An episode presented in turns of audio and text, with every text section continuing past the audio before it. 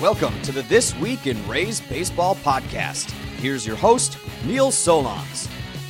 Welcome to our latest podcast here on an area of the west coast of Florida, which apparently is not west coast enough for some. And we probably won't talk more about that further, at least in great detail, with our first guest, who is the general manager and senior vice president of the Rays, Erik Neander. Eric, we certainly appreciate you coming on on the week leading up to the winter meetings. I'm sure there's a lot on your plate.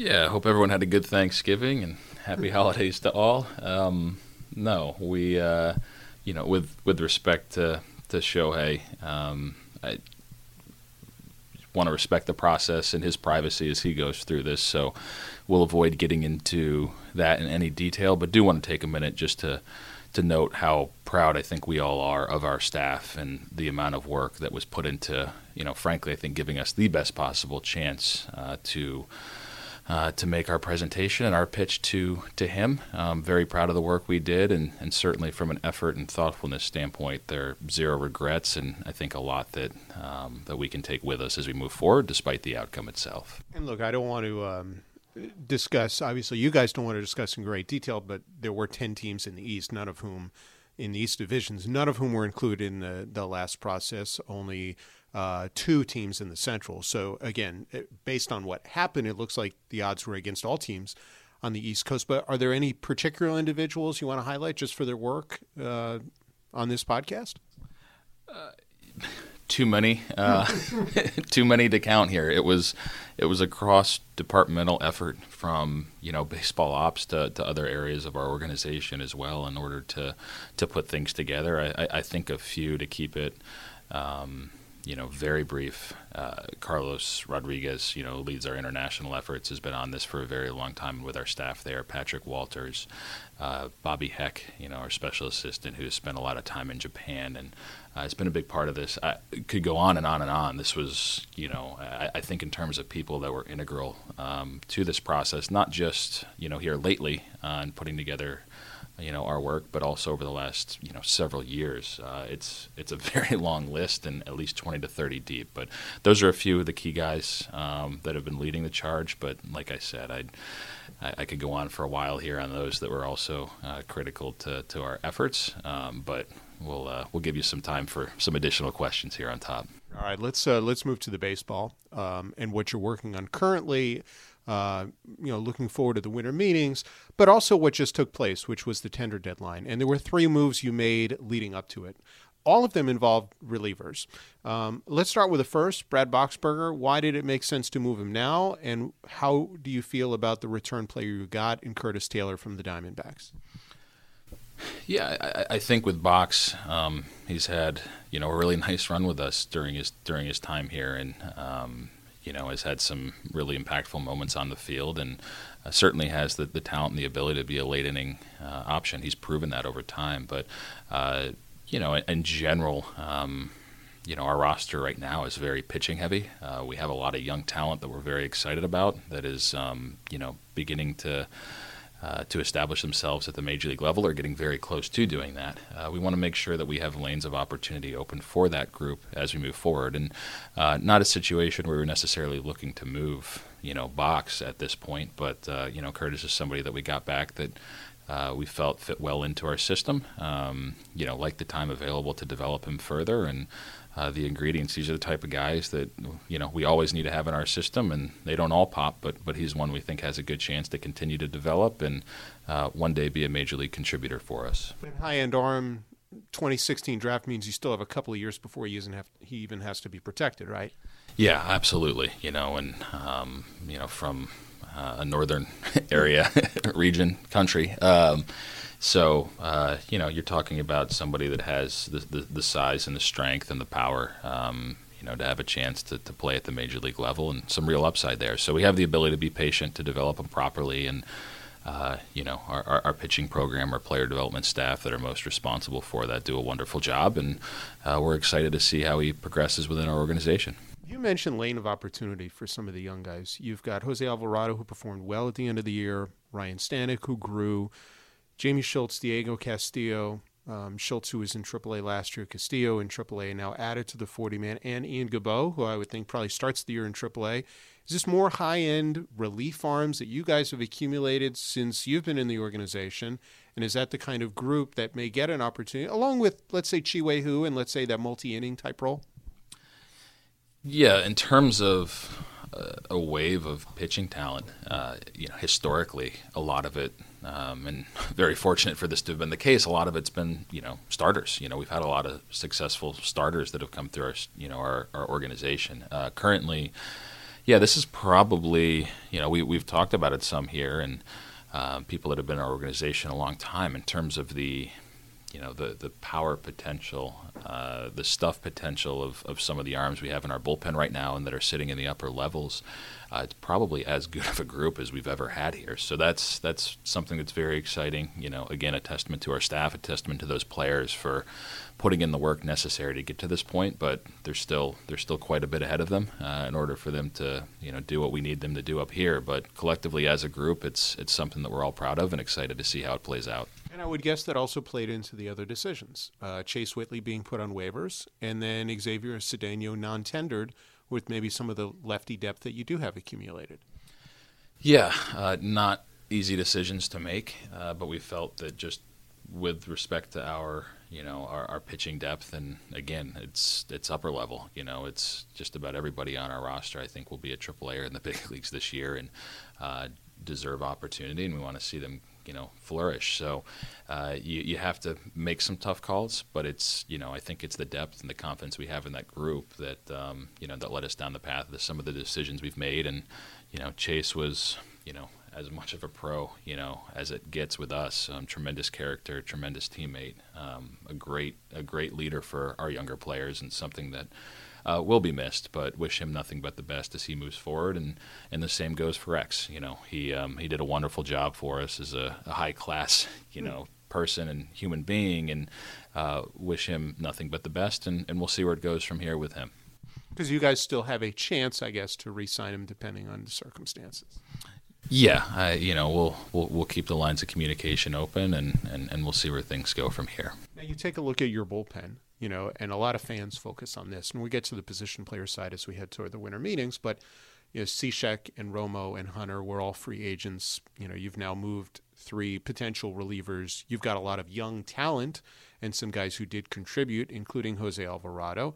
But there are also rumors that you may move relievers too. How in the free agent market, um, how much of your needs may have to be filled, at least with a veteran or two, for 2018? I don't think you have to look very far back into our past to to recognize and appreciate how much having veteran guys in your pen can can mean to your chances of, of winning games on a consistent basis. And it's not just the talent and the impact while they're on the mound. It's just uh, it's not easy to be a reliever in the major leagues, and there's a lot of uncertainty with your role and when you're needed and for how long and how much. And, and, and to have guys out there that have been there, done that, um, that have been on winning clubs, et cetera, can really be a stabilizer for the full group. And you know, it's something that uh, has never been lost on us. You know, it's just a matter of you know landing the right veterans on on the right deals and the right opportunities, and sometimes that's easier said than done. But um, yeah, you know, different looks, different styles, different experience levels. Um, it seems more and more that bullpens are about you know power and about diversity, you know, of looks and of talents, and uh, that's something that we'll you know we'll be actively looking to you know um, accomplish going into 2018. Is the slow market helpful for you guys? Is it a good or bad thing right now? Because it's been slow not only for relievers but across the board. Yeah, I'm not. I'm not really sure. I, I think from from our standpoint, and it, this applies to this off season, but I think it applies to any off season where all we can do is be prepared, and you know we have to have our our player valuations in in the right place and the right work behind it, and uh, you know we we can't necessarily control the, the, the pace at which anything goes fast, slow, you know, other. Uh, so uh, I, I don't necessarily know if it's something that has an effect on us that is you know different from the average club out there. You know, like I said, the, what we can do is control our level of preparation and the way that we evaluate players and uh, be as you know responsive as we can be when things start to move. The uh, the free agent market is obviously something you guys have to kind of wait sometimes on the back end for. But a lot of your needs are filled via trades. How much of that is, you know, you've got a few spots open on your 40 man. How much of it is that? And how much of it is you probably need some more position players right now? You're very pitching heavy. Yeah, it's kind of an interesting situation. I can't think of too many years, um, at least off the top of my head, where we've been, you know, carrying 37, if I'm not mistaken, right now. Um, you know, into this part of the winter and prior to the the Rule Five. But you, you know, you touched on it. I think we our 40 man in the way it's currently just constructed. Um, we have a lot of pitching. Uh, we don't have as many position players, and uh, we, we need to be very cognizant of, I think, our needs and what's going to be required to fill out our major league team and roster as we go forward. So, um, you know, it's all it's all been done with, I think, a lot of thought behind it, uh, and you know, being in a position to you know give us as much flexibility as we navigate the winter here. And um, you know when you're setting your 40 man roster, there are a lot of tough decisions that go into that. We did the best I think with the information we had available to to make those decisions and based on our staff recommendations. And um, we, we feel like we made the right choices to put us in the the, the best position to you know to carry out this winter. One of the pieces of, of the winter meetings is the Rule Five. Do you expect to lose somebody in that draft? And how concerned do you get with that whole process? Uh, always possible uh, that we that we lose someone. Uh, certainly, that someone's selected, and whether or not they um, are ultimately lost, you know, it's it's always possible, and that's a, a, risk you're willing to take when when you don't protect talented players uh, that are eligible. So, um, you know, I think more than anything. Uh, when you're in that position, it, it speaks uh, to the talent that has been developed, you know, that we have in our system, and I think we are, you know, probably as talented and as deep as we've been in a long time. So um, while it, while it's something that probably every club, when you don't protect someone, you worry about it to some extent, and uh, I think especially with some of the depth that we've been able to assemble here over the last few years, it's probably more the case. But uh, would much rather be in a position where where that's the case than you know being somewhere where we, we aren't as strong and we aren't as deep within our minor league system. I think you spelled though at the end of the season the the big thing is that you're still you improved last year, but you're still a ways away. Do you feel that things that there are some opportunities out there to help you guys take that next step, whether it's to go from 80 to closer to 90 wins or have to take some sort of step back to be able to put yourself in position to get to 90 in the in the near term? It's it's hard to say. Um, I think there are a lot of different ways, paths, avenues, whatever you want to call them, that teams have taken over time to put themselves in a position to um, to be a playoff caliber or better uh, type of team. So uh, it, it's certainly clear to us that, that based on where our major league team has been over you know the last several years that we, we, we need to get better. You know, it's it's a matter of, um, of having more talent on our major league team in order for us to get where we want to go. So, how we go about doing that, um, you know, trade, free agency, those are always options and things that we you know, constantly explore. Uh, and you touched on a little bit, you know, I think with respect to our, our minor league system and some of the talent that hopefully is getting close to graduate, graduating and being a part of our major league team, it's as strong of a group as we've had in a long time. And, uh, you know, we, we, need those guys to, uh, to, c- to, continue developing, continue growing, and, and, and those are really going to be the key drivers, I think, to the, the amount of success we have over the next few years. I certainly appreciate the insight into what's gone on so far and what you have coming forward. I'm sure we'll see you plenty at the winter meetings. We appreciate some time on our latest podcast. All right. Thanks, Neil. All right. That's Rays GM and Senior Vice President Erik Neander. And uh, obviously, understandable that at the top of the podcast, we really didn't get a, a as much in depth as we would like regarding Mr. Ohtani, but Mark Topkin at the Tampa Bay Times certainly can provide us at least some insight. And Mark, I appreciate you coming on. I guess it's the Rays shouldn't be that disappointed, being that no team in either division in the East and only two teams in the Central are part of his seven finalists.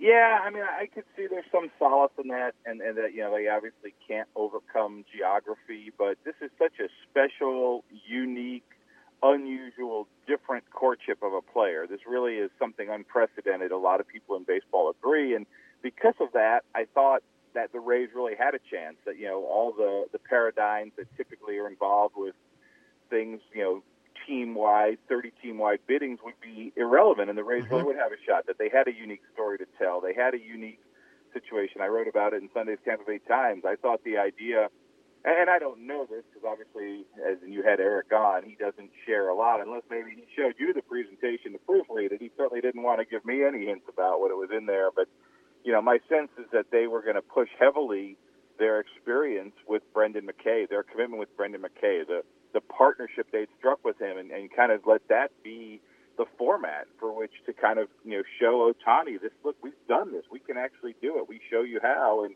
and we think you know you can make it. We're not just going to do this as an experiment. I mean that to me was the one thing that some of the bigger market teams you wondered were they just going to pay lip service here? Yeah yeah you could be a two way player. You'll be fine. I hope the Rays had a very sincere and unique story to tell. So I think in that regard it is disappointing. And the fact that obviously let's be honest Neil I mean this was a chance to get a player that on an open market would probably be a two hundred million dollar mm-hmm. plus player, and they had a chance to get him for you know twenty. Even if they had, uh, let's say they obtained a little bit of extra money here, twenty-two million dollars or something, that would have been an incredible investment for the Rays, an incredible opportunity. So that's why I think it's disappointing. I know how much work they put in on it too. No doubt. Um, but I guess I'm looking at in terms of the big picture. At least you don't have to face them in division. Um, you know, I think it probably would have been disheartening not only to lose, but to have to see him with New York or Boston right. or one of those clubs. Right. Sure, to have him come in. I remember when um, the Red Sox, there was such hype over the gyro ball, and and you know with um, Dice K, and it was like you know the Rays had to be kind of party to that. So at least they're not going to have to see him much if he ends up on one of those West Coast teams. Obviously, if uh, Seattle or the Angels do get him, they'll at least have to see him twice a year. But it will take a little bit of the sting out of it. But you know, then again, there's so many lines of thought out there and so many rumors. I mean, one is that with Ohtani off the board, the Yankees are now going to turn their attention to Alex Cobb. So that would not be a very good consolation prize if the Rays had to face Alex Cobb six times this year. No, no, it could be CC Sabathia though. We'll see how that plays out. You know, we do know how things played out with the with the tender decisions, and I don't know if I was really that surprised. Uh, you know, we did talk with Erik about Boxberger and Whitley and and Cedeno. I mean. I wasn't that surprised that those guys were moved. I guess the, the big question now is how many of the young guys will get a chance at the beginning of 18. I think we'll see a lot of them during the season, or and how do the Rays kind of figure out the back of the bullpen before uh, March 29th, whatever it may be. Yeah, I think that'll be interesting. And then I, I, I would agree with you that if you know we were going to go through the list and say what guys were more likely to get non-tendered or traded. I mean, Boxberger and Cedeno certainly would have been on the list. I was a little surprised at Whitley only because the salary projection of about a million dollars. You think about anyone who's on the roster is going to cost you five forty-five as the minimum. So mm-hmm. there really wasn't net gain there. And I thought they liked Chase Whitley. I thought Chase Whitley's ability to pitch in long relief to fill in as a starter, to pitch out of the bullpen on a regular basis, that those you know, scenarios would fit in, especially given, you know, as Kevin Cash has already said, that they plan to be more aggressive in using the bullpen and pulling starters early. So Whitley was probably the one that surprised me. Uh, but you're right. There's definitely a clear message here, and then wrote about that Sunday as well in the Tampa Bay Times did. that you know they are clearly going to commit to using their young arms now. They've got an impressive stash. You can sit here and you know count the starters and the relievers. So at this point, there's a chance some guys could be asked to change roles. And I, and I think there is an impressive list, you know, of, of 9, 10, 11 deep of guys that could be part of this bullpen, in addition to, you know, a couple guys that we would expect to be there. And, and there's still obviously the question hanging over the Rays is are they going to trade Alex Colome, their closer, because there's going to be a lot of interest in him from some established teams looking for an established closer. And they do have now three open spots on the roster. And so if they were to do a two for one, a three for one in terms of 40 man guys, now they do have the flexibility. Uh, not that that's the reason for the moves they made, but it does give them flexibility. It does, and then you know you could carry that even further too. It gives them flexibility to sign one of the other players that was non-tendered by a different team. There were a couple of relievers out there where sometimes mm-hmm. you can pick a guy up and give him, an, you know, he'll take a lesser salary for the opportunity to be on a 40-man roster. You know, these guys, it gets in their head. There's a little bit of clock in a lot of players' heads as they kind of want to know by Christmas where they're going. And this market has been so slow to unfold. So it's possible, even though the Rays typically wait on free agents, it's not, you know, to me, it's reasonable to think they could be proactive on a couple guys at the lower end of the market and sign them now. So they have some flexibility to do that. They also would have some flexibility if they wanted to make a Rule 5 pick. I asked Erik this, and I'm curious your take. You know, he wasn't quite sure. With the slow market, does that help the Rays or does it hurt them? It's a good question. You always have good questions, Neil, and it's not always whether it's like one bowl of popcorn or two. So, um, I, I would say my gut reaction is it probably hurts them because most of their action tends to be, you know, either trading to teams that don't want to spend big on free agents or signing guys toward the end of the market that are left over or are not getting what they wanted and will take the opportunity for a lesser salary. So in that regard, you know, like for example, if a team is considering, let's just say hypothetically, trading for Jake Odorizzi or Chris Archer, but they're also weighing the free agent market until some of those free agent signings, and you know, use Alex Cobb as an example, Yu Darvish, Jake Arrieta, mm-hmm. you know, something has to happen first. A team may, you know, be wrestling with, oh, do we want to give up, you know, three prospects to the Rays to get a starter, or should we and have to pay him, or should we just pay for a free agent? So the market needs to get moving. I think for some of those decisions that aren't even in the Rays' hands to get forced. Fair enough. And by the way, I, I, would go with one right now. I'm trying to, you know, watch uh, watch the extra off-season, calories. Get to your off-season weight. Yes, exactly. Um, the other thing I was curious from your standpoint, um, in terms of the offseason, we haven't really touched on it. You know, everything's been focused on the bullpen with the moves that you know the Rays made and the needs to bring the need to bring some guys in. But there, and that's including Justin Williams and Micah Johnson. Justin hasn't had a AAA at bat. Micah was just a recent waiver claim and could become the Richie Shaffer of the offseason. They're only carrying 15 position players. Chances are, at some point, whether it's by trade or other method, they're going to have to add some position players to thicken the 40 man. No doubt, no doubt. And you know, you you could play a game right now with, with the team that they have, but it wouldn't necessarily be the best uh, optimal lineup here. I mean, they, you know, if let's if Corey Dickerson isn't traded, he could still be the left fielder. Brad Miller could be the DH, but you'd need a first baseman, or Brad Miller could go back to first base.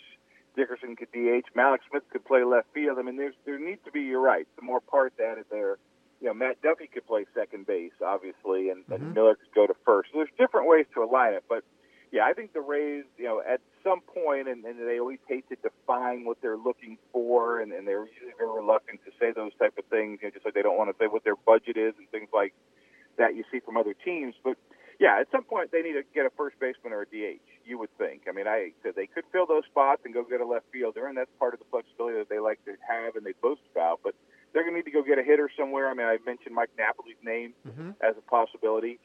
You know, they're going to need another experienced catcher. Ideally, it would be someone who has options, who they can bring up and down if there were to be an injury to Ramos or to Sucre. But they're going to need another catcher who's going to have to be on the 40 at some point, whether he starts on the 40 or he gets put there. But usually, a guy with experience is going to be a 40-man guy. So there's going to be a couple things they're going to have to do, and position player-wise, and that's assuming – that they don't trade from this core. And you know, and I know I've written, and you know, we're not breaking any news here, but you know, there's a fair amount of speculation they could trade Evan Longoria. Maybe they could trade Wilson Ramos.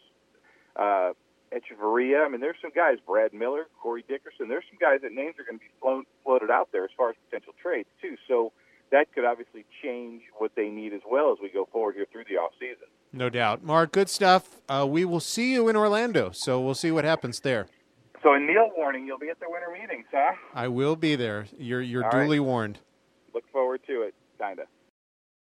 Well, I probably would say kind of on my end too. That's Mark Topkin of the Tampa Bay Times. I'll see plenty of him next week. Speaking of next week, we will have a couple shows that will become podcasts too regarding the hot stove that on our flagship, and we'll put those out as well.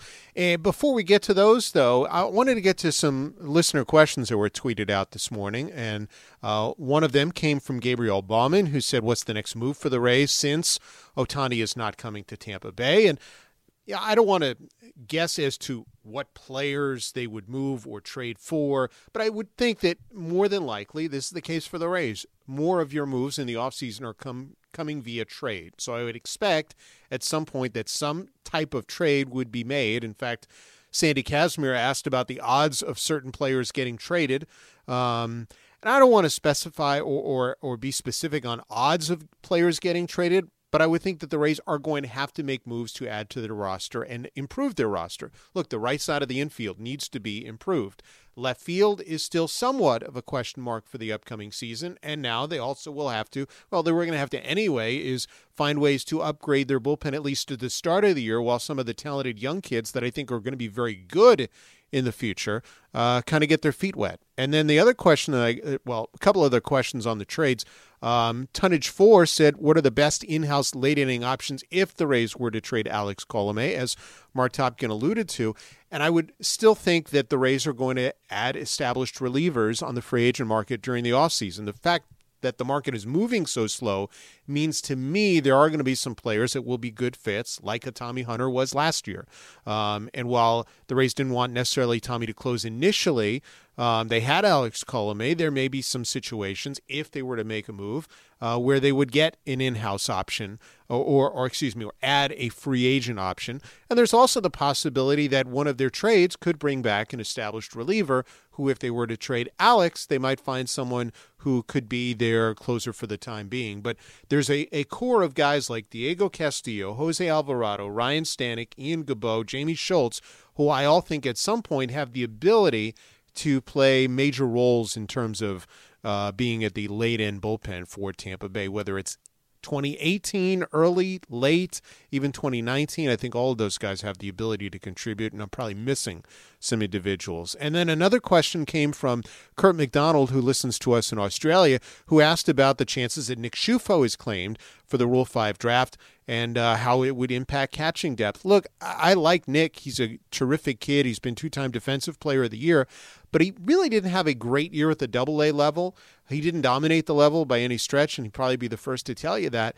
I would still think whether the Rays have Nick and if he's claimed in the Rule 5 or not claimed, or even if he is and then comes back, they're probably going to add a veteran catcher for the AAA level in case of injury to Wilson Ramos and Jesus Sucre. Um, I think that's the great likelihood, and probably on a minor league deal. I know Mark questioned major. I think probably minor, and then you add him to the major league roster when you need him at the big league level, so it's not to impact your 40. I think one thing that you know hasn't been stated, and I think is important, is that the Rays are carrying right now. I, I think I briefly mentioned it. Only 15 position players. That includes Justin Williams, who hasn't had a AAA at bat in the regular season. He played in the playoffs, and also Micah Johnson, who could become this year's version of Richie Shaffer. So, yes, the Rays could field a major league club, but normally they're going to carry 18, 19 position players. So you're going to see things change and altered over the course of the off season, And we'll be following it for you uh, on our blog, raysradio.mlblogs.com. If there's reason for another podcast before the winter meetings, we'll do it. Otherwise, expect one at the start and then one at the end. And keep posting on our blog and on our tweets as to what's going on with the Rays. Thanks very much for all your questions. Thanks to Mark Topkin and Erik Neander. We'll talk to you soon.